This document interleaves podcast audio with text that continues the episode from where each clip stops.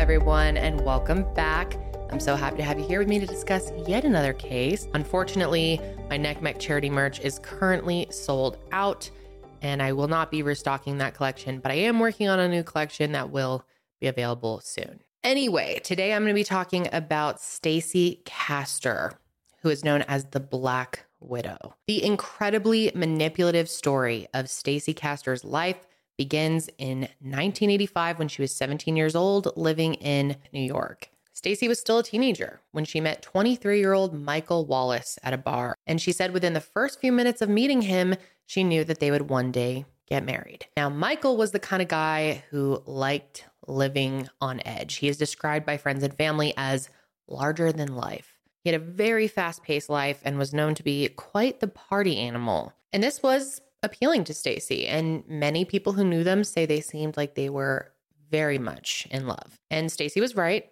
After five years of dating, the two of them got married on April 7th, 1990. And it wasn't long after this that Stacey got pregnant and gave birth to their first daughter, Ashley, and soon after they had their second daughter, Bree.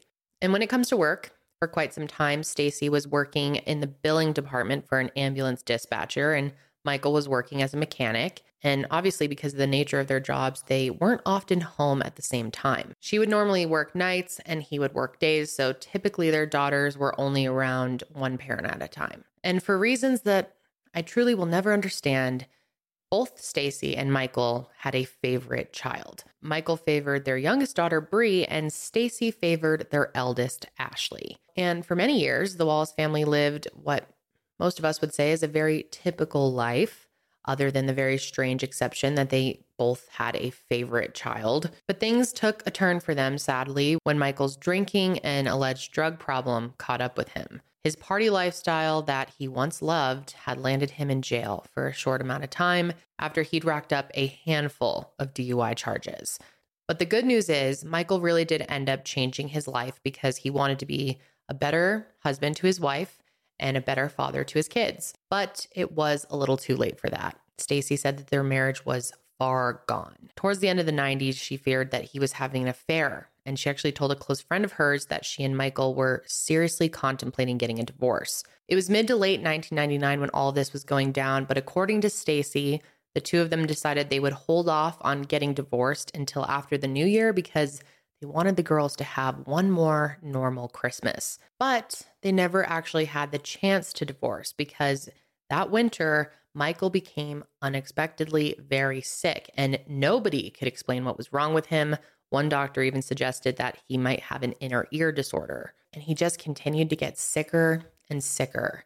And on January 11th, 2000, the girls came home from school and found their father practically unconscious on the couch. They said that he was making weird noises and funny faces. So obviously they were really freaked out and they called their mom, Stacey, who immediately sent an ambulance to their house. But unfortunately, it was too late and Michael Wallace died on the way to the hospital. Obviously, this was very hard for the girls, and the doctors said that he likely died from a heart attack, but because he was only 38 years old, which is fairly young for a heart attack, obviously it does happen, but his parents really questioned that, so they pushed for an autopsy. But Stacey, on the other hand, was adamant that they didn't need to perform one. And because she was his wife, the doctors listened to her. And Michael was buried without any additional answers as to what caused him to die at such a young age. And right after his passing, Stacey was able to collect $55,000 from his life insurance policy and brought her two daughters to Disneyland. Now, you might think that Stacey doing this was a very loving and maternal thing to do. You know, to get the girls out to Disneyland, especially after losing their father, it probably helped ease the pain even just for a few days. And I definitely see why she did that. But this is the first and last maternal thing that Stacey Castor ever did. Because after this little trip to Disneyland, Stacey really couldn't have cared less about her two kids. So then in 2001, only a year after Michael died, Stacey moved on with a new man she met named David Castor. She and David met through their boss and they hit it off right away. And David was really the opposite of Michael, which apparently Stacey really loved. He was responsible, he didn't party, he loved the outdoors, and he was just a naturally driven person. David was also a father and had a son named David Jr. from his first marriage. And on August 16th, 2003, Stacey and David got married, and their relationship was looking promising, at least to those on the outside looking in. On the inside, though, things were not as happy as they seemed. Even though David was a father himself, he had no interest in being a father to Bree and Ashley. He'd expressed to Stacey that he didn't want to be responsible for raising her children, even though they were teenagers by this point, and he was known to be pretty harsh on the girls. He had very little tolerance for bad behavior and he only really seemed to care about Stacey. It almost seemed like an inconvenience to him that she came with kids. So David was the owner of an air conditioning company and by this point Stacey had left her previous job and took a position as the office manager for his company. And this was quite different for her compared to her last marriage where they barely got to spend time together because they were working opposite shifts. Now she was able to spend a ton of time with David. But to be completely honest, I think it's debatable whether Stacey even loved David at all.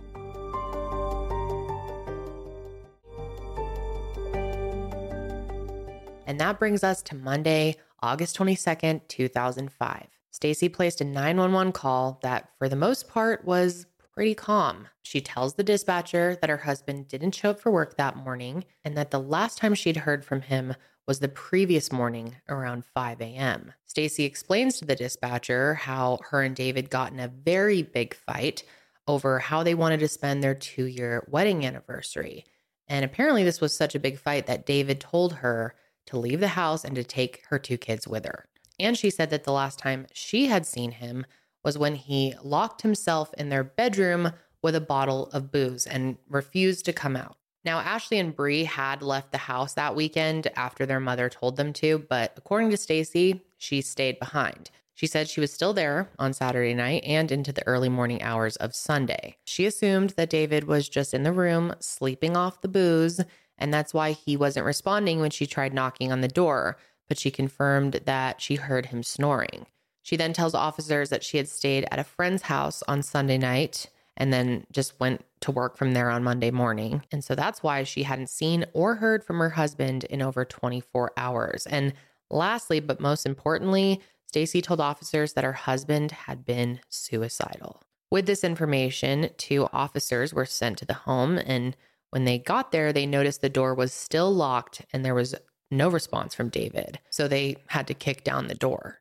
And this is when they found David deceased, naked, lying face down on a bed that was covered in vomit. And next to the bed, they found some interesting items. On the nightstand, officers found two glass cups, one containing a neon green looking concoction. I've never seen any drink that looks like this. They also found a bottle of apricot brandy and a bottle of cranberry juice. And then they looked under the bed, and that's when they found an empty bottle of antifreeze. At the scene, Stacey appeared to be a complete wreck. And this is when she starts telling the officers how David was very depressed after he had lost his father recently. But something about all of this felt very off to the responding officers, and they just weren't buying her story that he was contemplating suicide. And after they took a closer look around the house and collected evidence, they found a turkey baster in the kitchen trash that smelled like alcohol. Sergeant Michael Norton and Detective Dominic Spinelli were the two men involved in this case who really couldn't accept the picture that Stacey was trying to paint. I mean, I would be suspicious of her story too after finding a turkey baster, antifreeze, and finding him naked. It is very uncommon for someone to commit suicide naked. It does happen, but it's uncommon. And all of this combined led them to believe that David's death was not a suicide, it was a homicide. So an autopsy was performed, and it was confirmed that David had ethylene glycol in his organs, which is consistent with having being poisoned with antifreeze. When they performed this autopsy, they said they could actually see the crystals from the antifreeze in his organs. But obviously, this doesn't mean much when it comes to the manner of death because They assumed he died from ingesting antifreeze. That was never really the question. The real question was did David drink the antifreeze himself or did someone force him to drink it? And detectives definitely found even more damning evidence as they continued to process the scene. First of all, the glass on the bedside table that contained the antifreeze had three fingerprints on it. And I don't think any of you will be surprised to hear that they all belonged to Stacey. And of course, they processed the turkey baster as well, and they found out that the tip tested positive for traces of David's saliva as well as antifreeze. And obviously, as a detective, you're thinking if David wanted to commit suicide by ingesting antifreeze, why would he use a turkey baster to give it to himself? Why wouldn't he just drink it from the cup that was next to his bed? Things weren't adding up very quickly here. Plus, David, of all people, owned an air conditioning company. So he definitely would have known what a slow and painful death this would be. It really makes no sense because it turns out David actually had a shotgun under his bed, which unfortunately, that is the most common way that men commit suicide. So obviously, investigators were already leaning towards this being a homicide just from all that evidence. But what really sealed the deal was David's will. David left everything, and I mean everything, to Stacey and her two kids, which David had always made clear he wanted nothing to do with raising those kids. And when his biological son, David Jr., found out about this, he was shocked, to say the least, and hurt at first, he thought, wow, my dad must really not like me. And I can't imagine how that would feel. He had always had a good relationship with his father, so to him, this made absolutely no sense. So now investigators are very confident that Stacey murdered her husband, poisoned him with antifreeze. But rather than tip Stacey off, they let her believe for quite some time that they weren't on to her. So 3 months into this, detectives learned that Stacey was previously married and not only that, her previous husband died. After reaching out to Cayuga County where Michael died, they uncovered some similarities in the death of both men. What really stood out to them is that neither of them had ever experienced any health or mental health problems before their death. So for Michael, to have suddenly gotten sick and then had a heart attack with no prior health problems. And then for David to have suddenly committed suicide without any prior known mental health issues, the math just wasn't mathing. Going back to Michael's death, Stacey had tried to convince doctors that he had a history of medical problems, but all they could find was one instance where he had a hernia, which is fairly common. And once detectives started looking into David's depression that Stacey kept talking about, everyone close to him said that he was a happy guy with no history of suicidal ideation or depression. And once they had all this information, it became their mission to prove that Stacey had killed both men. Obviously, the next step here was to exhume Michael's body and figure out what really happened to him.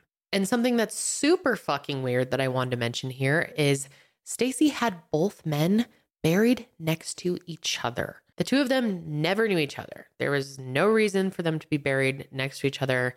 I thought that was very strange. And she even had a plot for herself alongside them where she believed she would one day be put to rest.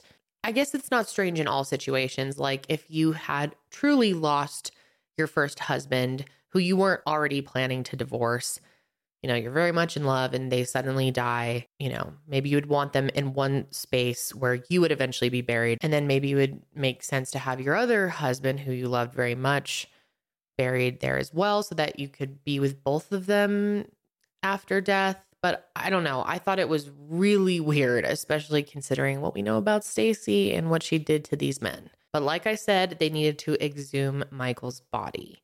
And it, it took some time, but on September 5th, 2007, Michael's body was finally exhumed.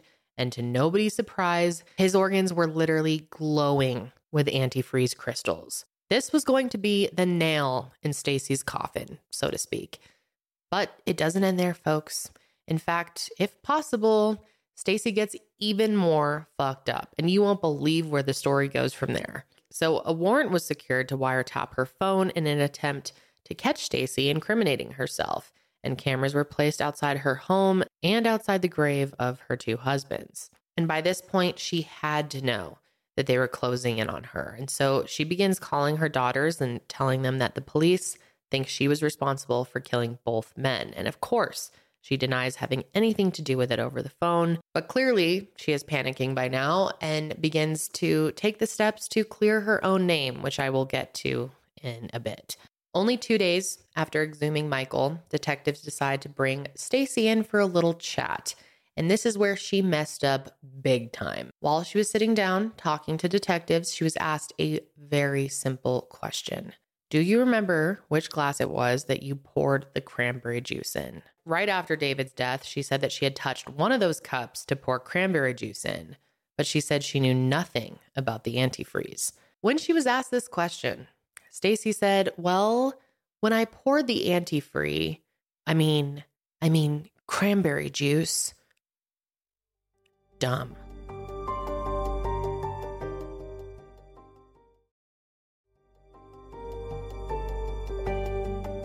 And notice how I said antifree.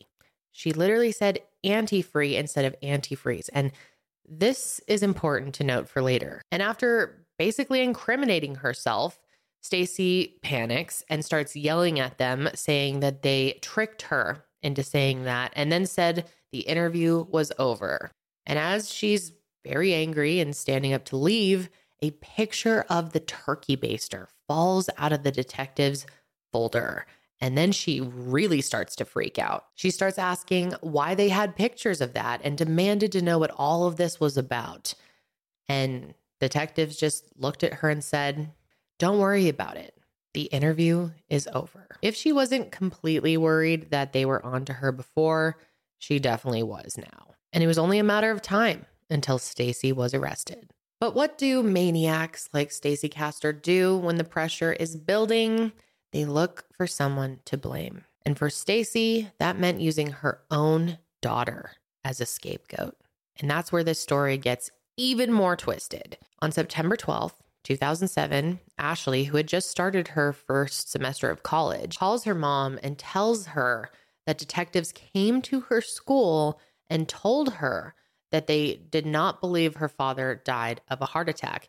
And obviously, this was very upsetting for her. She was scared. She was quite freaked out that they had tracked her down and didn't know what was going on. Obviously, she wasn't aware of all the evidence that was building. Obviously, she probably felt scared that her mother was going to be arrested for a crime that she believed at the time her mother didn't commit. So, Stacey decides to comfort her daughter and herself by telling her that it's been a rough couple of days and she thinks that her 20 year old daughter should come over to her house so that they can get drunk she tells her that because the two of them have both been under so much stress that getting drunk would take the edge off. And we know all of this because Stacey's phone was wiretapped. And most 20 year olds aren't going to turn down the opportunity to go get drunk with their parents. So Ashley agreed. And unfortunately, this would be a huge mistake. After only having one or two drinks made for her by Stacey, Ashley became lethargic and sick to her stomach. So she goes and lays down. She falls asleep for the night. And the next morning, she has no recollection of what happened the night before. However, she didn't think too much of it. So she got dressed and headed off for school. But only a few hours later, she gets another call from her mom asking if she wants to come over and get drunk again. Now, this was definitely strange to Ashley, but she figured they had been going through a lot. So why not? So she goes over to Stacey's house and mommy makes her a drink and she remembers it tasting really, really gross. Obviously, she had some type of reaction to this gross tasting drink. And so Stacey gives her a straw and tells her to just down it, just get it to the back of your mouth and get it down. You're going to feel so much better. And so Ashley did. And once again, she felt sick to her stomach. So she goes and lays down and she doesn't wake up until she's 15 minutes away from her death. The next morning, September 14th, Ashley's younger sister Bree finds her practically dead in her bed. So she calls out for their mother to call 911. And within minutes, she was on the phone with them, telling the operator that her daughter had consumed an entire bottle of alcohol and a bunch of pills. And as she's on the phone, Bree finds a typed out letter that appears to be a suicide note written by Ashley. So she hands this note to her mom, who is currently on the phone with dispatch, and she starts telling them repeatedly that her daughter attempted suicide and left behind a note. So Ashley was obviously rushed to the emergency room, and I'm sure you will all be relieved to hear that luckily she survived. But it was close. I mean, doctors said that she was 15 minutes away from dying. And I'm sure now you're all wondering what was in this note. And let me tell you, it is fucking wild. The note was a 750 word typed letter written by Ashley confessing to killing both her father and her mother's second husband, and then how she made the decision to kill herself because she basically couldn't live with what she had done. The note also mentions how she knew police thought her mom was the person responsible, but in the letter, she says that she was the real killer. So when Ashley does wake up in the hospital, she wakes up to detectives immediately asking her about the note, and she has no idea what they're talking about. She said that she was not suicidal, didn't write a note, and that she definitely did not commit a double homicide. And what was also really strange about this note is there were literally zero punctuation throughout the entire thing no commas, no periods. It was just one long paragraph. And so detectives believed right away that the whole thing was set up and that Stacey was responsible for not only poisoning both her previous husbands, but also tried to poison her daughter and then clearly wrote this note herself to try and get away with all of it. And to make sure that they were 100% certain, detectives analyzed a sample of Ashley's writing and confirmed that the tone and sentence structure were not a match. The note also addresses Stacey as mommy, and Ashley never called her mother that. And she was also a very smart girl who always used proper punctuation, and that was definitely missing in this note. The only somewhat incriminating thing that they found against Ashley was that she had previous diary entries where she had talked about suicide in the past. But this doesn't say much. I mean, it's pretty common for people to discuss things in their diaries that they're not actually going to carry out. And Ashley had been through a lot after losing her father and then her stepfather, which I'm not sure how heartbroken she was over that. But I mean, losing her father was a lot. So detectives just knew that all of this wasn't her fault. And so, the same day that Ashley went to the hospital, Stacey was arrested under suspicion of murder and attempted murder. And on December 20th, 2007, Stacey was indicted on one count each of second degree murder, second degree attempted murder, and a plot to forge a will from where she had clearly changed David's will so that she would get everything and his son would get nothing. And although her charges didn't necessarily cover the murder of her first husband, a judge ruled on September 25th, 2008, that the prosecution would be allowed to admit evidence from that case into evidence during her trial. Again, she wasn't being tried for Michael's death, but it would help establish a pattern of behavior, which would hopefully make it easier to get a conviction. So the trial began January 12th, 2009, and Stacey's defense attorney, Chuck Keller, took the very bold position that Ashley was actually responsible for everything. And what's crazy is Ashley was only 12 or 13 at the time that her father died, but they still tried to say that she poisoned her father for not loving her as much as he loved her sister. And they also argued that she never wanted her mother to remarry, and therefore she killed David as well. And lastly, they tried to convince the jury that she did, in fact, try to end her own life because of the guilt from all of it. How fucked up is that? I feel so bad for Ashley. After going through so much already to then be pinned for all of it, I just can't imagine what going through this trial was like for her. I mean, Stacey was clearly responsible for all of this. And even after everything, she was still trying to pin all of this on her own child. I can't even wrap my head around that. But as we've gone over, luckily the case against her was very strong. Not only did they have direct evidence putting her fingerprints on the glass of antifreeze, but they also used computer analysis to determine that she was the one who wrote that letter. It turns out that that letter was written at a time of day where Ashley was at school and Stacey was home, meaning the only person who could have written it was her. And the evidence for that gets even stronger because in court, audio is played from the wiretapped phone and Stacey can actually be heard typing in the background of a conversation she was having on the phone at the time that the note was written. And the last and probably most convincing piece of evidence that they had came from that conversation that they had with Stacey back in 2007. Remember how I said she slipped up and said that she poured the anti-free, I mean cranberry juice. She said anti-free. Well, that same language, anti-free instead of antifreeze was used in that forged suicide note. I took this picture of one like it out of my folder and I showed it to Stacey and said I had a question for you. Stacey, regarding these glasses that were on top of the nightstand next to David's bed, you told us earlier that you had gotten David some cranberry juice and some water. By looking at the photo, would you be able to tell me which glass it was that you brought into David? Stacey leaned into the photo, was looking at it, at which time she said, when I poured the antifreeze, I mean the cranberry juice, you're confusing me, you're jumping all over the place. At that point I said, Stacey, I simply asked you one question. I didn't jump all over, it was just one question, if you know which glass it was. At that point, the interview continued. When she said to you, when I poured the anti-free, are you certain it was anti-free and not anti-freeze with a Z? It was anti-free, absolutely positive. Thank you very much, Detective. I have no more questions. Both Ashley and Stacey took the stand during trial, and even though Stacey tried to say she was the victim in all of this, people just weren't buying it.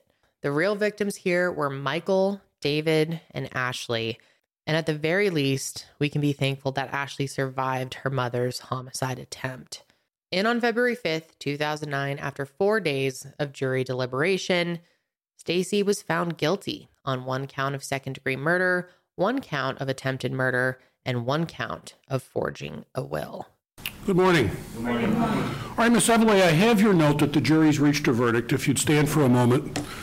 On indictment number 2007-1271-1, the people of the state of New York versus Stacey R. Castor, as to count number one, murder in the second degree, what is the verdict? Guilty.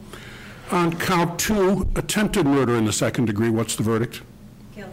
And on count three, offering a false instrument in the first degree, what is the jury's verdict? Guilty. All right. Do you wish the jury poll, Bill? Chuck? Yes, Judge. All right. Kelly, go ahead. Ladies and gentlemen of the jury, as stated through your foreperson, you have found the defendant guilty of all three counts in the indictment. Juror number one, is that your verdict? Yes. And then a month later, she was sentenced to 51 years in prison. And Ashley made a very powerful speech about the impact of her mother's actions. Yeah. The biggest question I ask is why? Why did she do these things? I know that's probably never going to be answered. There are so many things that she has ruined. She'll never be able to see Bree graduate. My father will never take me down the aisle. She'll never get to see her grandchildren. All those things she took away from me. She killed two people and tried to kill me and blame it on me and blame me for the other deaths. That bothers me so much. I had to pretend for a year that everything was okay, that nothing was bothering me, even though I was worried about the trial and worried whether the jury would believe me. I hate my mother for ruining so many people's lives. I didn't even know why she did it. What gave her the right to play God with people? And I hate her for having me be the one that found my dad, just like her for having Bree found me. I never knew what hate was until now. Even though I do hate her, I still love her at the same time. That bothers me. It's so confusing. How can you hate someone and love them at the same time? I just wish that she would say sorry for everything she did, including all the lies. And though, and I, and though I feel bad for her today as she sits there by all by herself, She's the one that did this to herself, and nothing bothers her. After my mom is sentenced today, I'll go back to my loving home with people who care about me. She's not gonna go home. And if she hadn't chose to do these things, she could be home with me and Bree. She would not have to worry about anything. I've cried enough tears about this and I don't want to cry anymore. I just want it all to go away, but I know it will never go away. I have to live with this for the rest of my life. There are many there are times when I get afraid thinking my I might turn out like her because she was good at one time. But I know I won't, and I and I know I could never hurt my children like she did. I hate how she tried to make me look stupid in that note that she wrote. I've tried so hard to make something of myself. I have a 3.9 GPA, and still she tried to make me look stupid. But Mr. Fitzpatrick made her look stupid with her lies. I hate how she made people choose side in our family with other with our friends. Bree and I are children. People are supposed to stand up for us. But she's an adult and that is the decision she made. I think about this at night and I can't even imagine what's going through her head. All the things that she can't do. I had all these fears about if the jury hadn't believed me. What if she got out and tried to hurt me again? Or what if she tried to hurt my sister? I didn't kill anyone and I didn't try to kill myself. I would never leave my sister or Matt. I just don't understand how you can say you love someone and in the next breath try to kill them. I wish she had told me what was going on. She was my best friend and she took that all away just because she got scared. Well, I was scared too when I was in the hospital all by myself and I wanted my mom. But she was the one that did this.